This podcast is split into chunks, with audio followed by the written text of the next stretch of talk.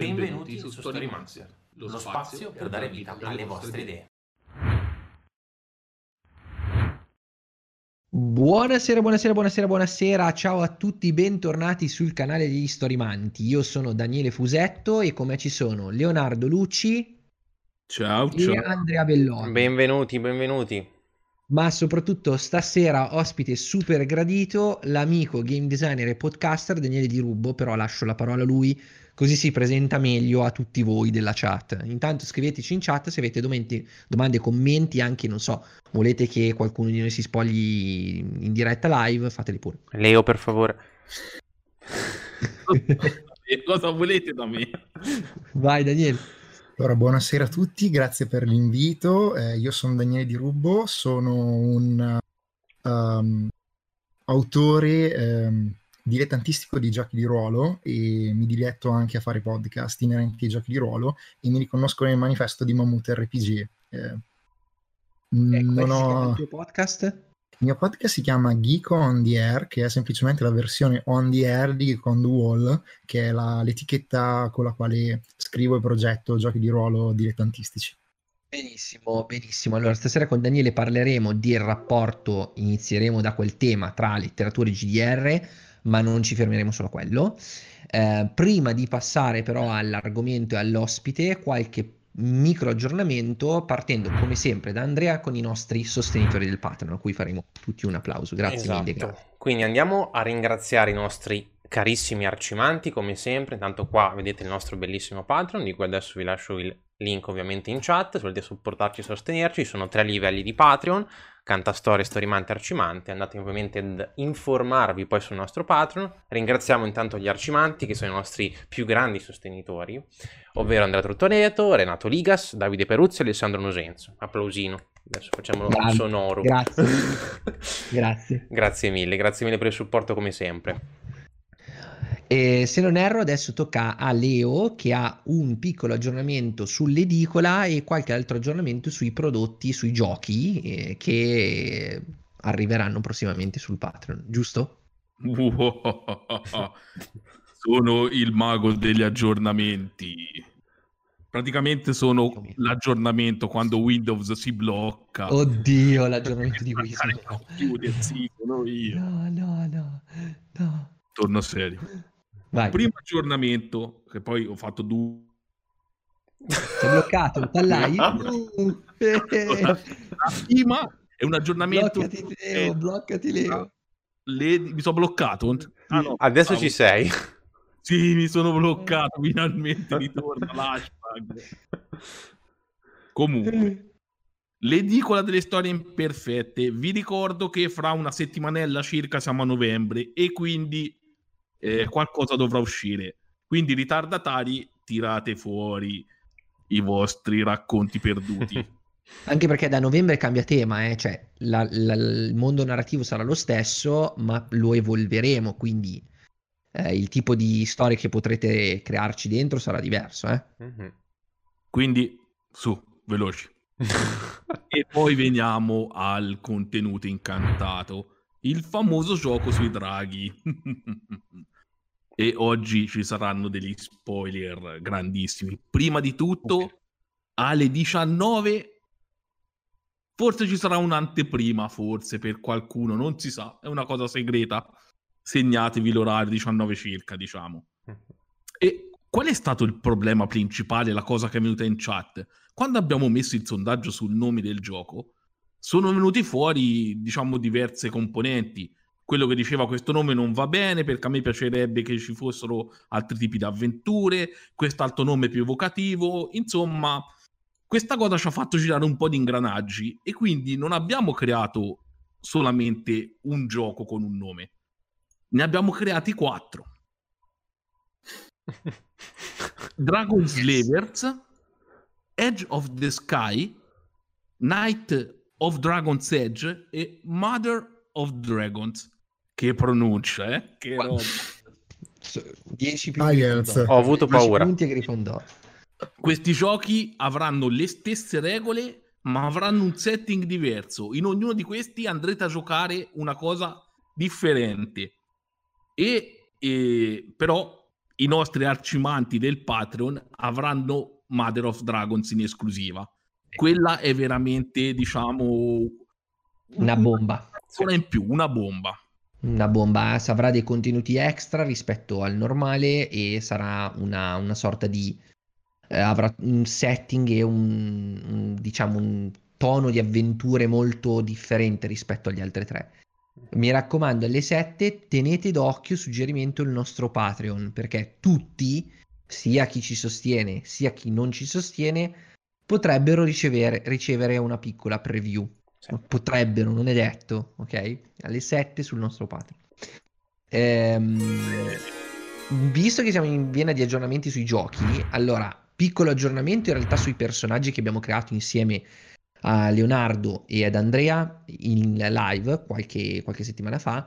Vi ricordate che c'erano due personaggi eh, orientali eh, a cui Leo stava lavorando sono addirittura d'arrivo, questa settimana verranno pubblicati sul nostro blog, eh, andate a visitarlo sul sito www.storymancer.it, vedere, dovreste vedere il link in chat adesso, ma soprattutto eh, la scorsa settimana abbiamo creato insieme a Edoardo in live alcuni personaggi per setting alternativi di trophy e vi posso anticipare che alcuni di questi setting vedranno luce.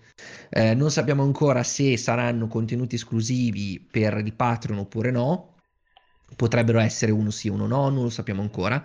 Però stiamo lavorando su questi, soprattutto sul, sulla hack di trophy dei volpini di Pomerania, quindi delle, è, è, così, cioè nel senso, è un hack nata così, quindi di queste signore che devono comprarsi il volpino di Pomerania e devono avere la, la fornitura di casa, gli, gli, la, i mobili e l'arredamento apposta, eh, arriveranno dei contenuti. Io vi ho avvisato, secondo me quello è un alto contenuto di cringe. Cringe, ma è realtà, ecco. Ma proprio cringe tantissimo, cioè davvero.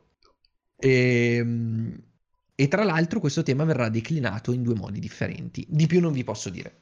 Punto. Okay. Eh, uno, uno l'ho detto io qual è questa declinazione, dovete avere paura, ma parecchia paura. Eh?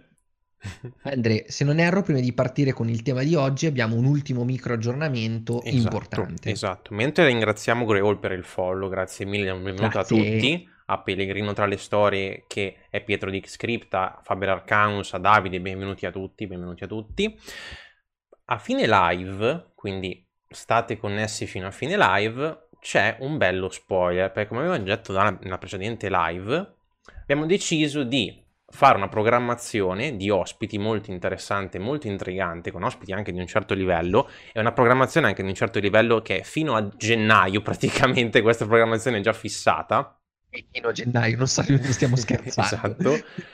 A fine live ci sarà un bello spoiler su quello che sarà l'ospite per la prossima live di venerdì prossimo. Quindi ragazzi, connessi fino a fine live per scoprire che è il prossimo ospite speciale.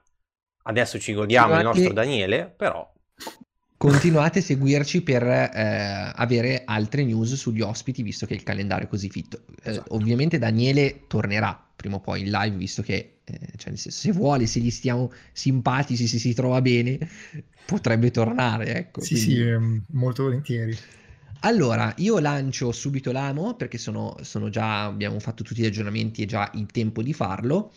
Eh, quando abbiamo deciso di averti ospiti e casualmente è successo di averti ospite come il ruolo delle storie, a me è venuto in mente come tematica una tematica molto intrigante perché io e te abbiamo giocato insieme a un tuo gioco, un gioco che avevi scritto, se non erro, per una, um, per una gem a tema letterario.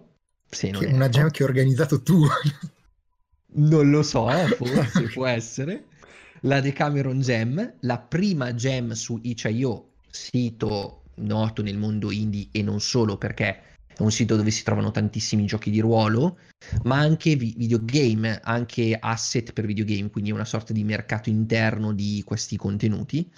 Abbiamo fatto una gem, è stata la prima gem durante il lockdown dedicata al tema della pandemia, però non volevamo fare una cosa tragica e quindi abbiamo scelto di farla sul Decameron e quindi l'abbiamo chiamata Decameron Gem. Daniele ha scritto un gioco che si intitola, io sbaglio sempre il nome quindi lo dici tu, un ultimo bacio alla mia ragazza morta. benissimo. Io ho fatto con lui un playtest bellissimo, a me il gioco è piaciuto veramente tanto, è un gioco molto intenso, l'ho trovato intrigante e da lì la domanda. Il rapporto fra la letteratura e i giochi, non solo ed esclusivamente i giochi di ruolo, anche se magari stasera parleremo di più di quel lato, ma in generale dei giochi, perché comunque negli anni, soprattutto quando pensiamo alla letteratura eh, stile Decameron, quindi alle grandi, grandi nomi della letteratura medievale italiana, quindi Dante, Boccaccio, Petrarca un po' di meno, vengono in mente sicuramente Dante's Inferno, vengono in mente giochi eh, non propriamente letterari, ma storici che riprendono anche personaggi letterari, per esempio la saga di Assassin's Creed, soprattutto nel secondo episodio e poi tutta la saga di Ezio, non è che abbia moltissimi personaggi letterari, ma l'ambientazione comunque ehm, tardo medievaleggiante richiama molto dei legami con la letteratura. C'è sicuramente il tema di Leonardo da Vinci mm-hmm. nella saga di Assassin's Creed, ma ci sono tantissimi altri videogiochi e anche giochi da tavolo incentrati sul mondo della letteratura o su, mh, mm, diciamo, mh, mm, legami con le origini della letteratura italiana, ma anche non solo. Ok? Quindi questa è la tematica generale. Vediamo cosa ne pensano gli ospiti, soprattutto partendo da Daniele, del rapporto fra la letteratura e il gioco e poi vediamo dove ci porta questa discussione. Eh, dalla chat potete fare domande, riferimenti, commenti quando volete, fatecelo sapere così ehm, il nostro Andrea ci, eh, ci, parla perché a me l'app di Twitch non va da cellulare. Mm. E poi vedremo cosa succederà nella seconda parte quando andremo a creare qualcosa di misterioso. Quindi, eh, Daniele, Secondo te qual è il rapporto fra letteratura e gioco? Sì, c'è. Che domanda, eh, che nel domanda. senso che è una domanda molto molto grossa. Allora, parto da, dalla preistoria e magari dirò una cosa banale, ma fondamentalmente noi come esseri umani siamo mossi, eh, siamo emozionati dalle storie. Eh, siamo mossi dalle storie al punto che cioè, la nostra letteratura in realtà inizia quando noi non sappiamo ancora com'era quella letteratura, nel senso che nasce orale, di conseguenza si è persa perché non è rimasta scritta, oppure è sopravvissuta come le famose storie popolari che poi dopo si sono evolute, no? E noi viviamo in un mondo in cui siamo costantemente immersi nelle storie. La letteratura, o quella che adesso è la letteratura, mi ricordo qualche anno fa quando Bob Dylan ricevette il premio Nobel per la letteratura, fu molto criticato uh, perché ormai per letteratura si intende il libro scritto, uh, mentre... Quindi all'inizio non ritirò il premio, all'inizio. Mm, non lo ritirò, penso, ritirò per una solo... forma... Solo un anno dopo, un anno e mezzo dopo. Ma non lo ritirò per una sorta di critica intellettuale su... Adesso non ho seguito benissimo. Uh, però, cioè, mh, quando noi appunto parliamo di storie, mh, parliamo di letteratura, ma come hai detto tu, li vediamo nei videogiochi, no? ci sono dei team che scrivono, la vediamo nel fumetto, nel fumetto d'autore, in quello di consumo che esce ogni mese, uh, la vediamo nel cinema, la vediamo nel cinema d'animazione, um, a, nelle pubblicità, no? lo storytelling, nelle campagne politiche. Perché? Perché noi eh, abbiamo un grande bisogno di essere affabulati, eh, che può essere una cosa positiva, può essere una cosa negativa, eh, ma vogliamo sentirci raccontare delle storie. Um, e raccontare storie, oltretutto, è un bisogno, è un bisogno umano. Mm. Uh, adesso io non so se sia un fondamento scientifico, ma uh, se vi è capitato di interagire con i nonni, penso di sì, o comunque con delle persone anziane, continuano a ripetere sempre le stesse cose. Sì. Allora, alcuni mi hanno detto perché il loro cervello a un certo punto si chiude e continua sì, in realtà c'è molta letteratura sull'idea del cervello narrativo. Eh, vi posso citare alcuni testi perché è uno degli, degli ambiti su cui mi sono specializzato.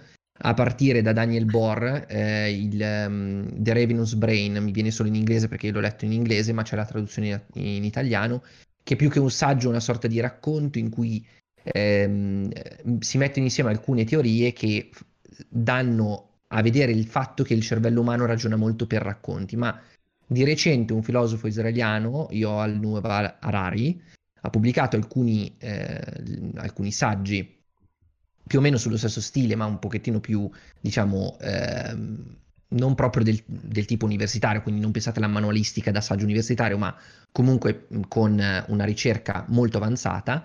E in Sapiens, da, da, da, da animali a dei, teorizza il fatto che uno dei motivi per cui l'uomo è diventato così, eh, la forma di, più evoluta sul pianeta, è proprio la rivoluzione cognitiva, cioè il fatto che l'uomo è, credeva non solo a quello che vedeva, ma anche a quello che immaginava. Quindi il nostro cervello si è adattato a immagazzinare le cose che vede tramite storie e, permet- e, questo ha permesso di immaginare cose che tendenzialmente non sono di fronte ai nostri occhi e di slanciarsi verso il futuro. Eh, questo per stare proprio sul semplicistico. Eh, e quindi sì, è una necessità umana, cioè il nostro cervello ragiona proprio in termini narrativi, nel senso che quando noi vediamo due cose che possono non essere collegate fra loro, in realtà il nostro cervello automaticamente cerca una connessione narrativa fra di esse o una connessione logica mettendo causa-effetto una dietro l'altra. Non so se avete mai visto il Kuleshov effect, l'effetto Kuleshov, che è un, praticamente un, un, un, esperimento fatto nei primi del Novecento da un regista che ha messo delle immagini di un uomo fisso che mezzo sorride, alternate con delle altre immagini, e gli spettatori interpretavano questa contrapposizione con degli, dei sentimenti diversi.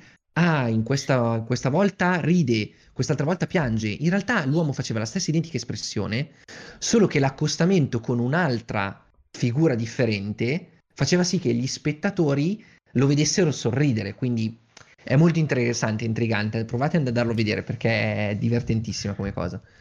E... Guarda, si collega bene a quello che dici tu, il commento di, di Faber Arcanus. Perché ridete tutti? so, allora so, perché è Roberto, il Roberto è il, è il mio meme maker di fiducia, è bravissimo. Cioè proprio... Di, dimmi cosa ha detto perché no, no, ridere. ha detto giustamente quello che stai dicendo anche tu ha detto che l'essere umano ha una ah, okay. fissazione per l'individuazione di schemi e collegamenti cosa sì. che sta alla base di fenomeni come il complottismo ad esempio e qua sì. dovremmo fare un comando con Leo canta per cui lui ha fatto siamo fatti così cantato, quindi Leo canta, prego Leo. Leo canta, vai, vai, vai, prego. Vai. E sei mutato. e sono mutato ancora. Oggi doppietta. Da quasi inizio live. Leo smutati, hashtag Leo smutati in chat. Adesso per punizione Leo, tratteniamo i nostri ospiti fino alla fine, canterai, siamo fatti così alla fine della live. Ci sto. Perché io so che tu volevi cantare, siamo fatti così. No, io volevo aggiungere una cosa. Vai, spara. Volevo dire il mio aggettivo preferito che è gargantuesco. Associalo un'altra cosa a caso e vedrai che creerai un cool show effect di ecco. tipo linguistico. Che è poi alla fine il modo con cui mm. noi abbiamo creato i giochi in chat negli scorse volte, eh, perché tutte le volte che tu crei un gioco di ruolo partendo da delle parole, semplicemente quello che fai è crearci una narrazione attorno. Eh? È per quello che il cervello umano. Infatti, non l'ho detta a caso questa parola, l'ho messa sul ridere, ma eh, l'idea è questa: come eh, delle parole, delle keyword. Io quando ho detto gargantuesco, sono sicuro che ognuno ha pensato, qualcuno ha detto ma che sta dicendo? Qualcuno sicuramente ha avuto un flash, un lampo nella mente. Ed ecco come il Tarrasco. Mi sono sì. un, un gigante. Ecco, vedi? Precisamente, credo da Cron Crew che era un modulo di espansione per Druid dove c'era un personaggio che era un gigante. Era illustrato da Parente, un disegnatore italiano abbastanza famoso, Druid, credo. Sì. Disegna... Druid è uno dei primi giochi di ruolo italiani, se non erro. Del 93, insieme all'Ex Arcana. Uh, yes. Devo dire che cosa sono questi giochi. Vabbè, Druid sì, sì, vuoi, sì. è ambientazione fantasy celtica, giochi dei giovani druidi in un mondo che non aveva più avuto druidi per diverso tempo e adesso vanno in giro e aiutano il mondo a guarire da queste ferite di questa guerra soprannaturale. Invece l'ex Arcana giochi una corte di pretoriani specializzata nel risolvere misteri magici in giro per un impero romano del V secolo che è sopravvissuto alle invasioni barbariche. Wow, non avrei saputo dire di meglio, bravissimo. Potere della sintesi. Uno degli ospiti migliori so che tipo parlo troppo. Andre, visto che sì. tu sei in regia, dici qualche, qualche, commento dalla chat, ma poi dici anche tu sì, qual è sì. secondo te il, il, rapporto fra letteratura e Dingo Might fa, dice una cosa interessante pure lui, perché lui dice che intanto si è letteralmente laureato su alcuni meccanismi mentali che sono alla base del complottismo, ad esempio, E Grandissimo. Sì, c'entra il modo in cui il cervello formula le storie, eh, conferma, ecco. E ehm, io aggiungo un'altra, un po' più di pepe. Non è soltanto, oltre a un collegamento, secondo me, letteratura, GDR, è un collegamento, eh, diciamo, quello che pensa il nostro cervello con un concetto, una storia e così via, quello comunque viene rielaborato, che viene usato in tutti i campi ormai, e ad esempio nel campo pubblicitario penso che sia azzeccare le keyword giuste, ma non soltanto, anche le immagini. Eh. Le immagini sono, anzi, per me funzionano molto più delle, delle parole, secondo me. Penso che puoi far breccia dentro qualsiasi tipo di persona con l'immagine e la parola giusta per quella persona, per quel gruppo di persone, anzi. Quindi parliamo di un mondo iper mega utile, iper mega diffuso che diventa sempre più importante. Mm-hmm. È che eh, ormai è abbastanza assodato il fatto che la narrazione sia in realtà un artificio retorico, cioè abbia le stesse capacità come la retorica di convincere le persone, solo non attraverso un discorso in cui io ti convinco direttamente, ma attraverso una un serie di esempi eh, che ti permettono di empatizzare o meno con il, il protagonista. Eh, ho volutamente evitato la parola immedesimazione e la parola immersione per evitare calderoni. ok. Eh. Bene, Altre, altre mh, elucubrazioni su questo collegamento letteratura GDR? Ma io potrei farti un passo indietro con i videogiochi, visto che li hai anche prima, che, che, sarebbe molto interessante perché ho citato anche Assassin's Creed, Dante's Inferno e forse ancora proprio l'esempio più celebre di tutti, ma uh, The Witcher, vi faccio un esempio, si fonda su delle storie, sulla letteratura di uno scrittore polacco, quindi tra l'altro CD Projekt è polacca, quindi perfetto, cioè fatto in casa. Um, però ad esempio in Assassin's Creed ci sono, c'è tantissimi crossover, c'è anche Machiavelli come personaggio storico, ce ne sono davvero tanti. Lì entra in gioco invece un'altra dinamica, ovvero distinguere storie fiction che è un altro problema che si può creare, perché ad esempio tanti ragazzini che si magari affacciano per le prime volte non soltanto ai videogiochi, ma anche magari proprio alle, alle, alla storia, confondono. Magari pensano che sia realmente un ezio auditore, un assassino giustiziere.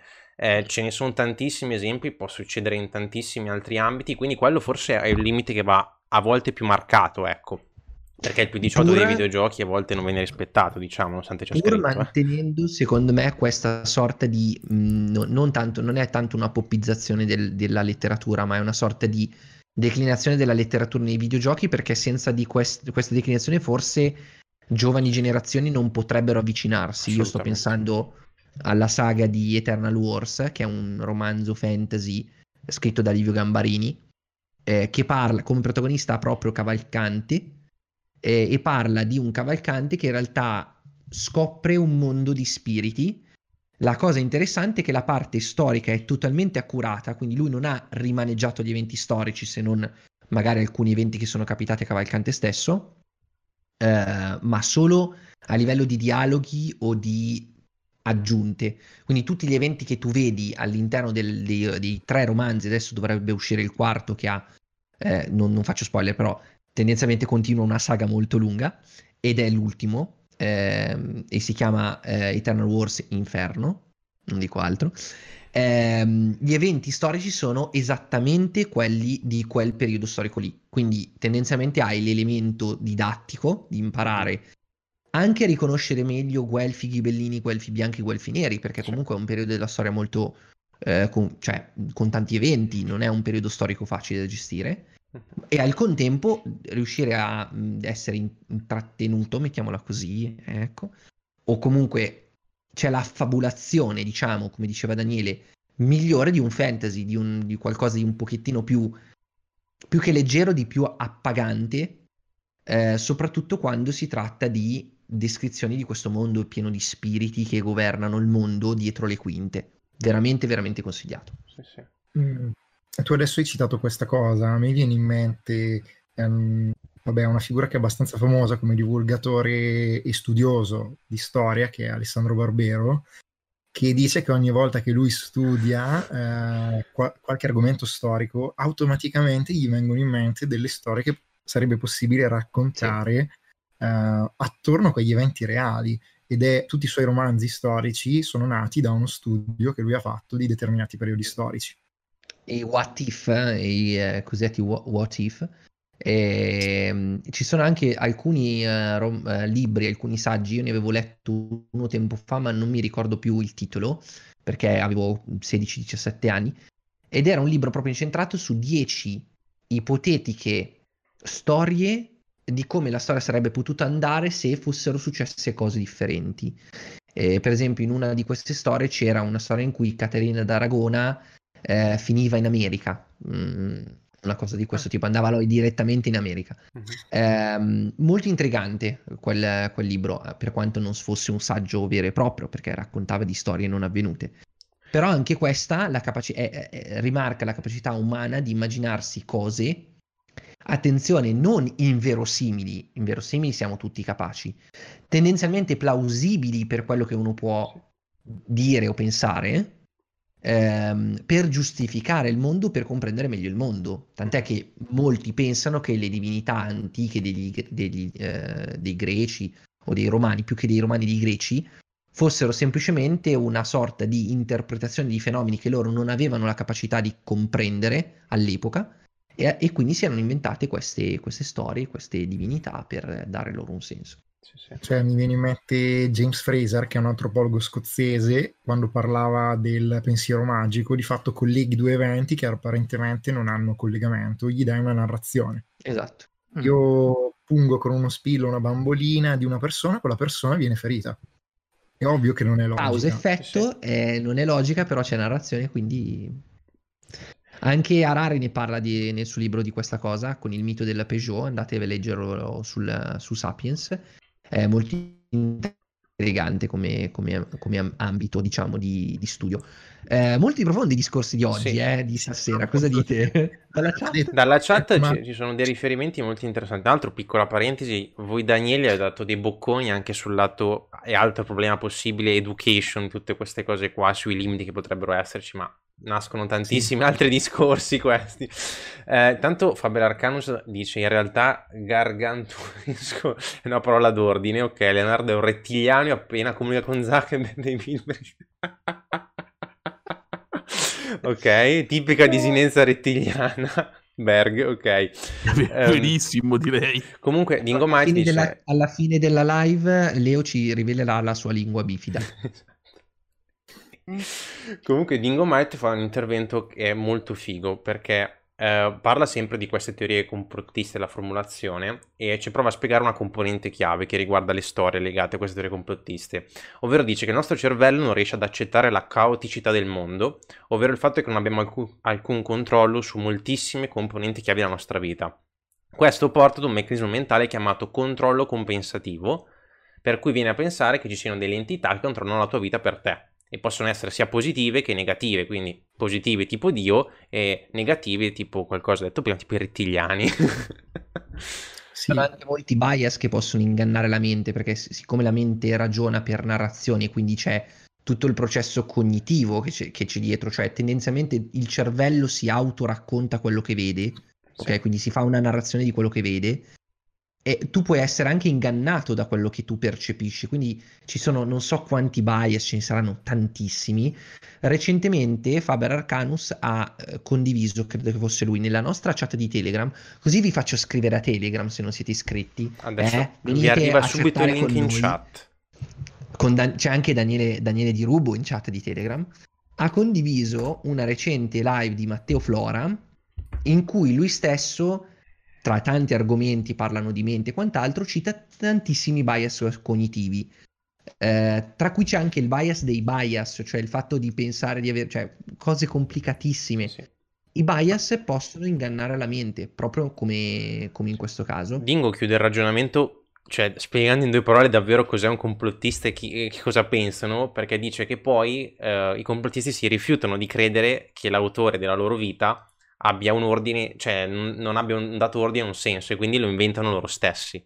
Que- è questo, quindi cioè, ha spiegato in un messaggio praticamente cosa sono i complottisti, quindi complimenti, cioè, è stato bravo, Ma è molto esaustivo. So, è, è bravissimo. Sì. Allora, farei un ultimo giro brevissimo da, da Leo, eh, sentirei quello che ha da dirci sul rapporto fra letteratura e GDR e gioco come lui l'ha vissuto e poi passerei a pensare a cosa creare, visto che abbiamo citato molto questa capacità dell'uomo di creare storie da pezzi qualsiasi, di eh, parole qualsiasi, roba del genere, potremmo pensare di creare qualcosa a riguardo. Vai Leo, dici cosa ne pensi. Prima di tutto volevo citare Berbero, Berbero, Berbero si chiama, mm, e no. vorrei dire Spranga, perché okay, è benissimo.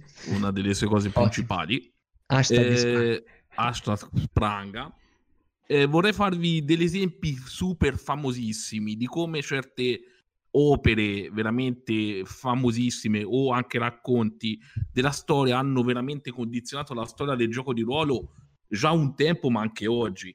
Due, uno è il Signore degli Anelli e il secondo è Lovecraft con praticamente tutto quello che ha scritto, specialmente legati a, ai racconti di, di, Call of Cthulhu. Cthulhu comunque eh, queste due pietre miliari hanno praticamente oltre a riscrivere praticamente certe, certe idee, per esempio l'elfo europeo non era pensato come l'elfo di Tolkien, l'elfo mitologico specialmente del nord Europa era tutta un'altra cosa, sì. però ha riscritto la nostra mente e ha creato una fila di figli eh, fra giochi di ruolo, fra anche libri, alta narrativa eh, infinita praticamente. Sì, e poi ha ispirato, ha ispirato praticamente molto i primi creatori delle prime forme sì. di giochi di ruolo. Eh, tra l'altro su, su Signore degli Anelli, se non erro, Daniele ha collaborato in un gioco basato sul sistema Fate che a me garba molto. Che Devo si chiama dirlo. sì, Tyrant Null, giusto? Si chiama Tirnath Enel Annon. Ecco, eh, che so pronunciare in Occidente in Elfico Sindarin. Eh, lo okay. trovate su tirnathenelannun.eu se vi interessa. Ma basta wow. cercare Guardiani della Stella d'Occidente su Google. E la cosa che mi intriga di questo gioco è che è ambientato in un, mon- in un periodo della saga di- del Signore degli Anelli che a me piace tantissimo, tant'è che io ho scritto proprio un'avventura per Avventura in Terra di Mezzo basata sulla stessa epoca, che è, eh, cioè in realtà è nella terza epoca, ma si riferisce agli eventi della guerra dell'Angmar e di tutto quel periodo storico in cui sono successi eventi che poi hanno dato vita a tutte quelle che sono le storie dell'Hobbit e del Signore degli Anelli. È molto intrigante quella parte. Mi ricorda questo una tendenza scoperta negli anni 70 legata al concetto di creare, cioè l'uomo tende di solito a cercare di colmare i vuoti laddove esistono e il periodo delle guerre dell'Angmar, che avviene molto prima dell'Hobbit, Tolkien non ci ha scritto sopra tantissimo, qualche racconto, mm. ci sono qualche appunto forse, raccolto poi pubblicato dal figlio. E questa cosa di non sapere, cioè di sapere ma al contempo di non avere tutte le informazioni di quell'epoca, rende quel periodo così affascinante. È, è proprio il non sapere che spinge a essere curiosi e creare qualcosa su quell'epoca lì. Non so se sei d'accordo. Lo stai chiedendo a me? Sì. Eh, sì, cioè innanzitutto eh, perché tu hai dei riferimenti, sono i due, i due romanzi più importanti, no? Il Signore degli Anelli e Lo Hobbit di Tolkien. E però lui ti dice, ti racconta di questo periodo che è avvenuto da 1700 a 1000 anni prima del Signore degli Anelli e dello Hobbit, che sono 70 anni di differenza. E tu sai di questi regni in una lotta fratric- fratricida tra di loro e poi contro il reame di Angmar dove c'era questo re stregone che poi è capitano di Nazgul. E allora ti chiedi, ma io su questo periodo così tragico ci posso fare qualcosa, un gioco che parla di eroismo, di fratellanza, di combattere una guerra che so già che perderò, ma per un fine superiore? E tu partendo da lì riempi vuoti. Mm. Uh, cioè, lo stesso Tolkien, da quello che so io, avrebbe voluto che altri raccogliessero il suo testimone. Poi suo figlio l'ha pensato in maniera diversa, sì. però mh, è un universo un come, che come la saga di Fleming su 007 su James Bond che viene portata avanti da altri scrittori che di volta in volta prendono il testimone e scrivono eh, sequel, prequel, paralleli, quello che volete, viaggi nel tempo, mondi alternativi. Tant'è che in uno degli episodi di, di Castle, la serie televisiva ah, eh, okay. americana, Castle stesso riceve la, la, diciamo, la, comunicazione che l'editore di 007 lo vorrebbe per scrivere alcuni libri e lui è super contento all'ennesima potenza. Sono continuati dopo che Fleming è, è morto. Anche Herbert, eh? anche Herbert, sì, la saga di Dune è stata continuata. Esattamente esattamente la stessa cosa. Mm. È stata continuata dal figlio, mi pare, Sì. e da Alan Dean Foster, che è uno dei più grandi autori di fantascienza famosi, ha fatto diversi adattamenti letterari, tra cui anche quello di Guerre Stellari, Ah, quello di Alien. Anche è vero. Mm? È vero. Ehm, ah. Eh, tra l'altro dico soltanto quest'ultima cosa, ma giusto per capire qual è il potere delle storie di collegare narrazioni, tenete conto che le nostre narrazioni fondamentali nella cultura occidentale, l'idea dell'Odissea, fanno Mm. parte di un corpus ben più ampio di tutte cose Eh, sì. collegate tra di loro. Eh, sì. Eh, e dico un'altra cosa, se vi può sembrare che siano passati, non so, quei 3200 anni, tenete conto che quando andiamo a pensare al Marvel Cinematic Universe, al fatto che tutti i film siano in continuity, perché quella cosa lì ci esalta? Perché è una grande narrazione. Sì, sì. Mentre lascio un attimo la parola a Leo ed Andre dalla chat e iniziamo già a pensare se creare un gioco o una narrazione, io vi abbandono un attimino, eh, giusto un minuto e poi torno, ma intanto vi lascio nelle buone mani di Andrea e di Leonardo che inizieranno a produrre cose che poi sono sicuro che va bene. Vabbè, Io Intanto- la chat ha parlato molto, quindi Wow. adesso Wow. andiamo un po' a leggere nel mentre. dai. Vai, vai. Ok, allora, innanzitutto eh, c'è un po' di gargantuesco, spranga. Faber dice, ricordati Leo che noi spezzeremo il codice, non potrai sfuggirci per sempre. Poi ci sono... E invece scapperò. Mi sto mimetizzando. Eh, altre cose interessanti, dice Elretic, dice ci sarebbe anche da parlare di come la narrazione che viene generata, nata come fantasiosa, e finisce per rappresentare poi negli elementi un obiettivo che poi si cerca di raggiungere. Questo è molto interessante, direi che c'è un mondo gigante dietro di cui parlare, non so se avete già qualcosa da, da dire a riguardo. C'è, c'è tanta roba, Eh, anche sì. roba brutta, quando Eccomi. praticamente metti alla base delle ideologie, ci attacchi, ci colleghi un qualcosa nato dalla fantasia e dalla narrazione. Non voglio fare esempi, ma penso che molti avranno già capito. eh, anzi, spesso viene cercata in certe ideologie Sì. o che poi si trasformano in totalitarismi una ricerca, anche una sorta di aggancio ad un mondo narrativo. Guarda, mi collego perfettamente con quello che dice anche Faber Arcanus, perché dice ci sono elementi dell'età del bronzo che fanno pensare ad esempio a un archeologo danese, Christian Christiansen, dice giuro davvero così il suo nome, che la figura di Odino si sia generata più di mille anni prima di quel che si pensava, ad esempio.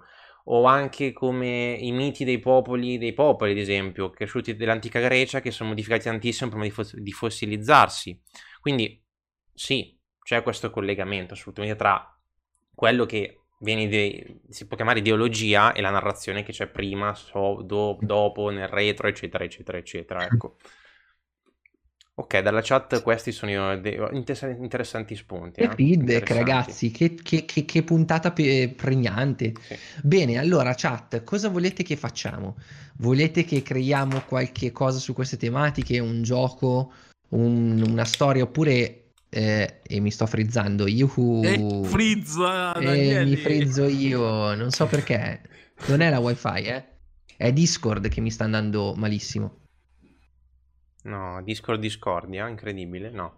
Proprio Ok. Discord. Ok, Mm. mentre... Ok, Dani, sei ritornato? Perfetto. Sono Ecco. ritornato? Sì, Ok, perché io non vi vedo più. C'ho un Discord che non, non vi vedo più. Ok. Cioè Leo che sta ridendo, cioè, si sta godendo un Wow. po' della situazione. Praticamente questo Discord praticamente non va. Eh, mi, mi sta, mm, mi sta frizzando tutto, non vedo più niente. Quindi Ok. Eh, mentre io esco, riavvio e purtroppo oggi va così, ho problemi tecnici io, voi continuate a parlare e iniziate magari a pensare insieme alla chat Cioè, a cosa creare, a un gioco, un'idea di un gioco, di un'idea di storia e poi appena torno mi aggiornate. Perdonatemi ma devo riavviare questo Discord. no problem, Dani. Ehm, allora, Heretic dice intanto anche la saga di Millennium cominciata con uomini che odiano le donne. Però gli, insomma gli spunti sono due. Con il Dingo Might e da... Davide dice di fare una storia, intanto di creare una storia. Quindi prendiamo e mettiamo a nota mentre cambiamo in una scena Ora. a, a tre molto sensuale. Eccovi, eccoci c'è comunque Che un Daniele in regia, mezzo. che C'è, eh, c'è comunque un Daniele in mezzo. Ehm, Dingo Might dice: Beh, parte dell'antisemitismo moderno è basato sulla storia del protocollo dei Savi di Sion. Un falso storico per far credere che gli ebrei vogliono il controllo del mondo. Quindi sì. altro esempio di ideologia Bravo, narrazione. Hai preso la citazione che ho fatto. Sì, sì, sì. Faber Arcanus dice gioco sui rettiliani, complottano comunicando attraverso mitografie e ideologismi. Leo è un personaggio okay, NPC. essere tornato. Okay. Forse. Adesso Dani faccio un'altra iper mega giocata, cambiamo, torniamo a 4 con due Danieli, quindi si risdoppia la situazione. Eccoci qua. Oh, Eccoci sono qua. tornato. Eccoci Adesso qua. dovrebbe funzionare. Eh, io vi vedevo tutti rossi e neri, ragazzi. Fantastico. Con il classico, probabilmente è il computer che è stato posseduto da uno spirito, spirito, perché giustamente vedendolo così io posso dedurre solo questo. Sì. Comunque, Dani, per riassumerti il concetto di, di base di storia, andiamo verso la mm-hmm. storia, eh, come mm-hmm. dice Dingo Might, si prov- dovremmo, mm, viene proposto diciamo, di inventare una teoria del complotto collegando tra loro eventi storici casuali. È quello che sta uscendo di più. Cioè, volete farci fare i Dan Brown della situazione? esatto. È bellissimo. Beh. Cioè, la puntata dove creiamo teorie complottistiche esatto. e le riversiamo su internet come se fossimo un Titus, eh, un, uh, un Titor qualsiasi, un John Titor qual- qualsiasi o un Canon qualsiasi bellissimo. Vabbè, Faber Arcanus ha detto una cosa, Leo potrebbe essere un NPC che parla solo tramite codici in un gioco sui rettiliani che complottano. Eh no, e però eh, la cosa migliore la è che dovrebbe è... avere un tanga leopardato. La domanda è, secondo la chat, e poi questa domanda la rigiro tutti voi, secondo voi qual è l'elemento, eh, l'elemento d'oro, chiamiamolo così, che in una teoria complottistica rende le cose realistiche. Cioè, qual è quella cosa che tu dici, ah, ca- è una teoria complottistica, però capisco il motivo per cui ci potrebbero credere per questa ragione qui. Ora non, non voglio prendere le teorie complottistiche peggiori, eh, non sto parlando di canon, però per esempio eh, i rettiliani, ok? È molto utopica come cosa, ma qual è quell'elemento che fa sì che loro ci credano? Che le persone ci credano? Ci credano, scusate. Mm. Che trovando, que- trovando quello, secondo me, riusciamo a trovare, fare una sorta di, di cospirazione maker in cui noi mettiamo dentro delle parole e creiamo la cospirazione. Sì, sarebbe... Beh, potrebbe essere anche un evento storico di cui si estrapola qualcosa in base al contesto, in base già all'ideologia che ha come singola persona. Potrebbe essere molto cioè diciamo una, una verosimiglianza a un evento sicuramente storico. Sicuramente deve essere un evento più che storico che um, anche quotidiano, che avviene sì. a molte persone e che permette loro di confrontarsi su esperienze mo- talmente simili da farsi forza. Quindi è quello, sì. Si sono, mm. sono successe cose molto simili a, a, a persone tale per cui tu o ti sono successe e credi, oppure sono successe l'hai sentito nominare, non hai compreso attentamente, hai quel, quel pallino di colmare quel vuoto e quindi improvvisamente ci, ci credi, per, per, forza di cose, mettiamola così. Non so cosa ne pensa la chat. Uh, la chat diciamo, stanno parlando di, diciamo, di alcune teorie, stanno già buttando giù più che altro. Quindi, ad esempio, ci sono persone che hanno creato teorie del complotto sul fatto che dopo il lockdown hanno alzato il prezzo del caffè, ad esempio. Però è un esempio che ci sta, veramente. Oppure parlano già di essere un nemico comodo da attaccare, introvabile ma ben identificato. Tipo Beh, Leo. La, 5, la 5G, per esempio, fa leva probabilmente su una paranoia del, del, controllo e dell'essere controllati, dell'essere spiati, anche una, for- una sorta di, eh, per dirla in maniera filosofica, vergogna prometeica, cioè il fatto di considerarsi inferiore alla macchina, ergo temere la macchina, quindi una forma di luddismo di essere contro la tecnologia perché non la capisco, non capendo la tecnologia, non sapendo come, come funziona, io devo per forza di cosa colmare questo vuoto e l'unico motivo che trovo per dire come mai la tecnologia continua ad andare avanti, c'è il 5G, perché vogliono controllarci, perché vogliono farci qualcosa con questo 5G. Guarda, di, sei allineatissimo con Dingo Mike, sembra che tu dici una cosa, lui la scrive, lui scrive una cosa e tu la dici.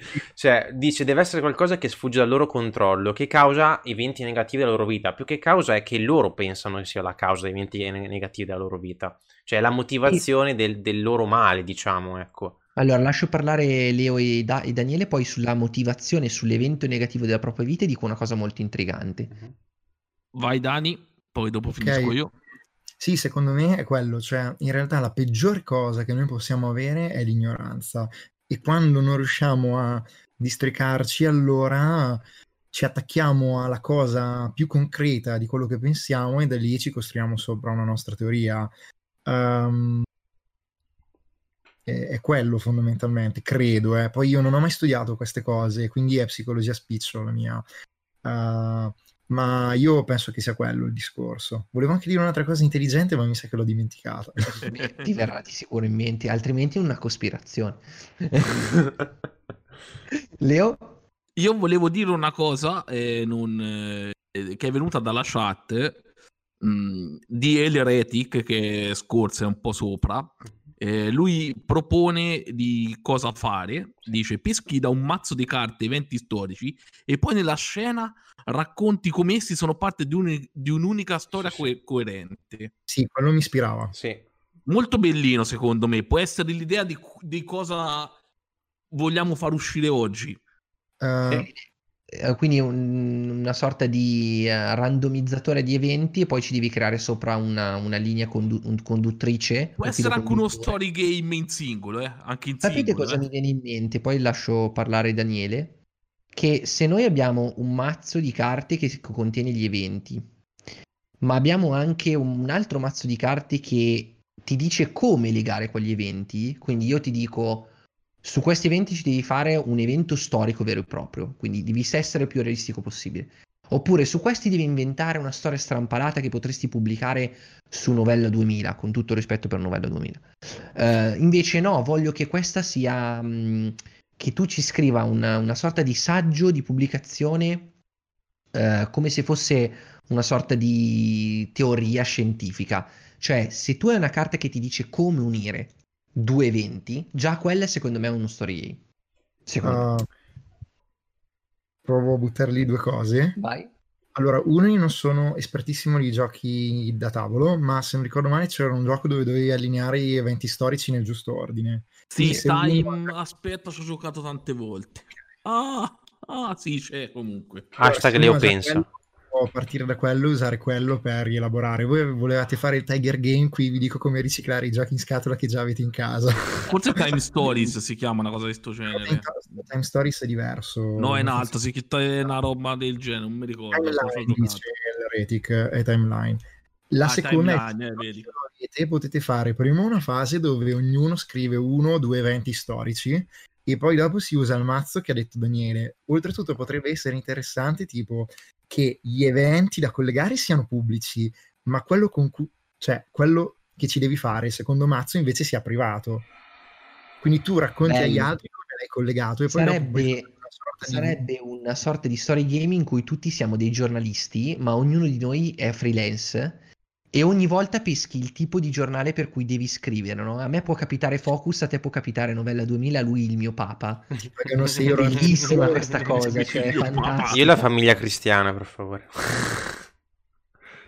Sì, sì, e potremmo eh. chiamarlo il gioco delle, delle, delle storie dell'edicola imperfetta, qualcosa del genere, perché ah, c'entra con l'edicola, è bellissimo. Eh, io non sono espertissimo di questa roba, ma non c'è tipo uno studio antropo eh, scusate, uno studio sociologico sul daily me, cioè il fatto che ognuno cerchi le informazioni che vuole sentirsi dire. Sì, sì è il, anche la teoria mm, della, sì, della, sì, bolla, sì. della bubble, quindi la cioè, confermazione. Cioè, della... Tu cerchi notizie sui siti che vuoi che ti raccontino le cose che ti interessano. Ma non soltanto, me... come dicevi tu Dani, c'è proprio la bolla nei social, ognuno ha sì che la sua, bolla, la sua bolla di informazioni e non sa come il mondo Confirmation bias. Esatto. Confirmation, Confirmation bias. bias. Tu confermi, sei più propenso a confermare. Questa cosa è dimostrata scientificamente perché il cervello quando fa problem solving, collega due fatti cercando di risparmiare il più possibile l'energia cognitiva. Mhm. Quindi laddove mm-hmm. c'è un collegamento già fatto o più semplice da fare, sì. il tuo cervello lo, pre- lo, preferisce perché consuma meno zuccheri, è tutto lì, cioè non è che è molto di più. Sì, sì.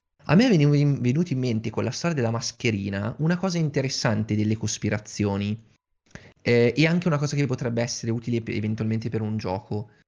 Cioè il fatto che a volte le cospirazioni riguardano cose quotidiane. Cioè quello che diceva da, eh, Daniele, l'altro Daniele, il fatto che ti deve capitare un evento e deve capitare a te per poter credere a una cospirazione, non deve essere per forza un evento che traumatico di, di, tipo psicologico, può essere anche un evento traumatico quotidiano.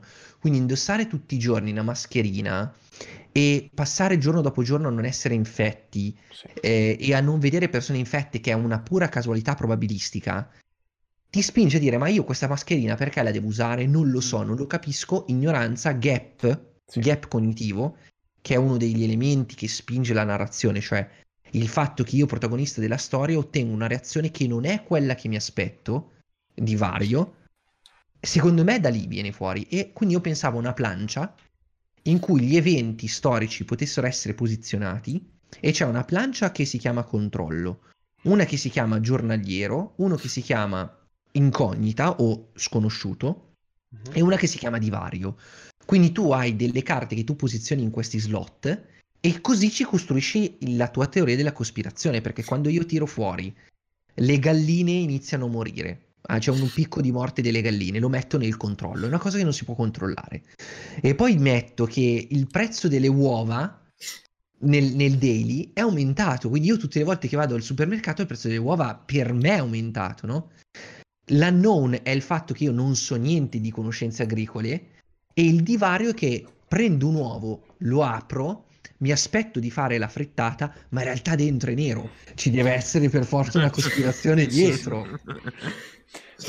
Dico due cose dalla chat che vanno un po' a essere anche interessanti per delle dinamiche, perché ad esempio Faber Arcanus diceva le carte potrebbero avere anche dei nemici, non solo degli eventi, e Renato l'ha, secondo me, dato, dato un altro spunto a riguardo. Chiamare i nemici è riduttivo, vengono chiamati tali, ma non devono palesare essere per forza del bene o del male, potrebbe essere un'aggiunta da, personaggi più che altro, sì, no? esatto. e poi esatto. ognuno le interpreta come vuole. Esatto, continui a copiarti con Dingomite, intanto ha scritto perfino dannazione Daniele lo stavo scrivendo io, cioè c'è questa connessione mentale. Perché io e lui abbiamo un unico neurone. Sì, e Renato che salutiamo comunque che è entrato nella live, eh, ci ha detto anche una cosa interessante che abbiamo detto anche prima, concetti e comunicazioni nella società devono rinforzare barra giustificare le loro teorie costantemente, quindi sì. l'esempio fatto sì, sulle sì. mascherine è perfetto, calza proprio sì, sì, sì, pennello. Perché è un evento quotidiano che ti crea un, un trauma personale, soggettivo, che è solo tuo, che non, non significa che non sia vero.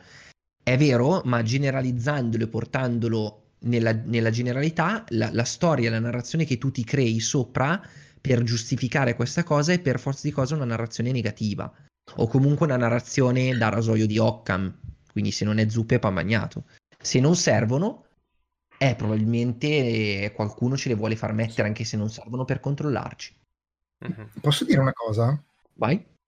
Eh, parlando di, di, questa idea sulla narrazione, su come viene raccontata e sulla nostra idea di gioco che abbiamo tirato fuori in questi dieci minuti o forse un po' di più, mi è venuto in mente che c'è un gioco che non dico che faccia la stessa cosa, ma che è parallelo, che è Community Radio di Queen Murphy. Vero. Dove praticamente mm. si ispira, allora, di che cosa parla? Di una radio di un paesino che racconta cose strane che avvengono nel paesino. È la fiera del nonsense, della, e dell'ironia, oh, scusate, dell'umorismo un po' intellettuale e praticamente si ispira a podcast come Welcome to Night Vale che raccontano storie di fantascienza assurda che avvengono a Night Vale che è questo paesino americano. Sì, sì, eh, bellissimo. Se vi ispira il dibattito sulla narrazione delle cose, le possibili teorie del complotto, vi consiglio sia il podcast che il gioco di ruolo. Belli, belli spunti. Ottimo. Allora io andrei in saluto, eh, quindi darei la parola a Daniele se vuoi fare un saluto, poi a Leo, poi a Andrea, se non ci sono domande alla chat ovviamente, e poi ci darei l'appuntamento settimana prossima. E a chi vuole l'onore di annunciare l'ospite che teoricamente ci sarà settimana prossima?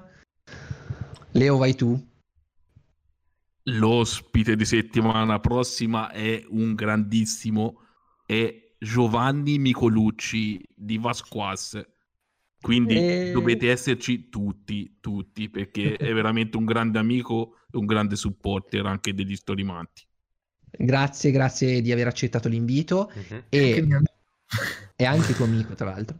E mentre salutiamo, mh, mm, eh, nel momento in cui faremo i saluti, Leo, devi cantare, ovviamente, siamo fatti così. Esatto eh, ti tocca. Se vuoi ti abbasso un po' l'audio per poi fare un sottofondo perfetto tocca, se vuoi. Vai. Dopo vi svelerò un segreto. Attenzione. Vai. Vai dopo, dopo prima salutate tutti. Prima. Vai Daniele, saluta pure tu. Uh, ciao a tutti, non smettete di scrivere storie, scrivere giochi e così si fa. così. Mica con uno spot, figa, che chiusura incredibile. Che roba. Vi saluto anch'io intanto, grazie mille per averci supportati anche oggi, grazie mille anche per Fabio Arcano, Arcano sull'ultimo spunto sulle fazioni, sì assolutamente, quindi grazie di cuore e ci vediamo venerdì prossimo, mi raccomando. Un saluto anche da parte mia, questa volta mi sono frizzato io, quindi hashtag sbloccati e fuse, grazie mille, e vi lascio con la coda, con Leo che ci canta Siamo fatti così. Vi devo dire un segreto prima. Non è Leo che sta comandando questo corpo. È lui.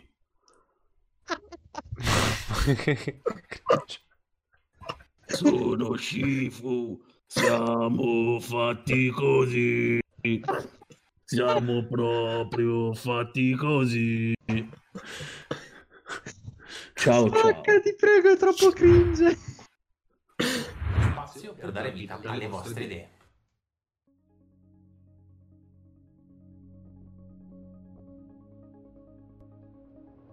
Siamo Andrea, Daniele e Leonardo, siamo tre creativi e narratori.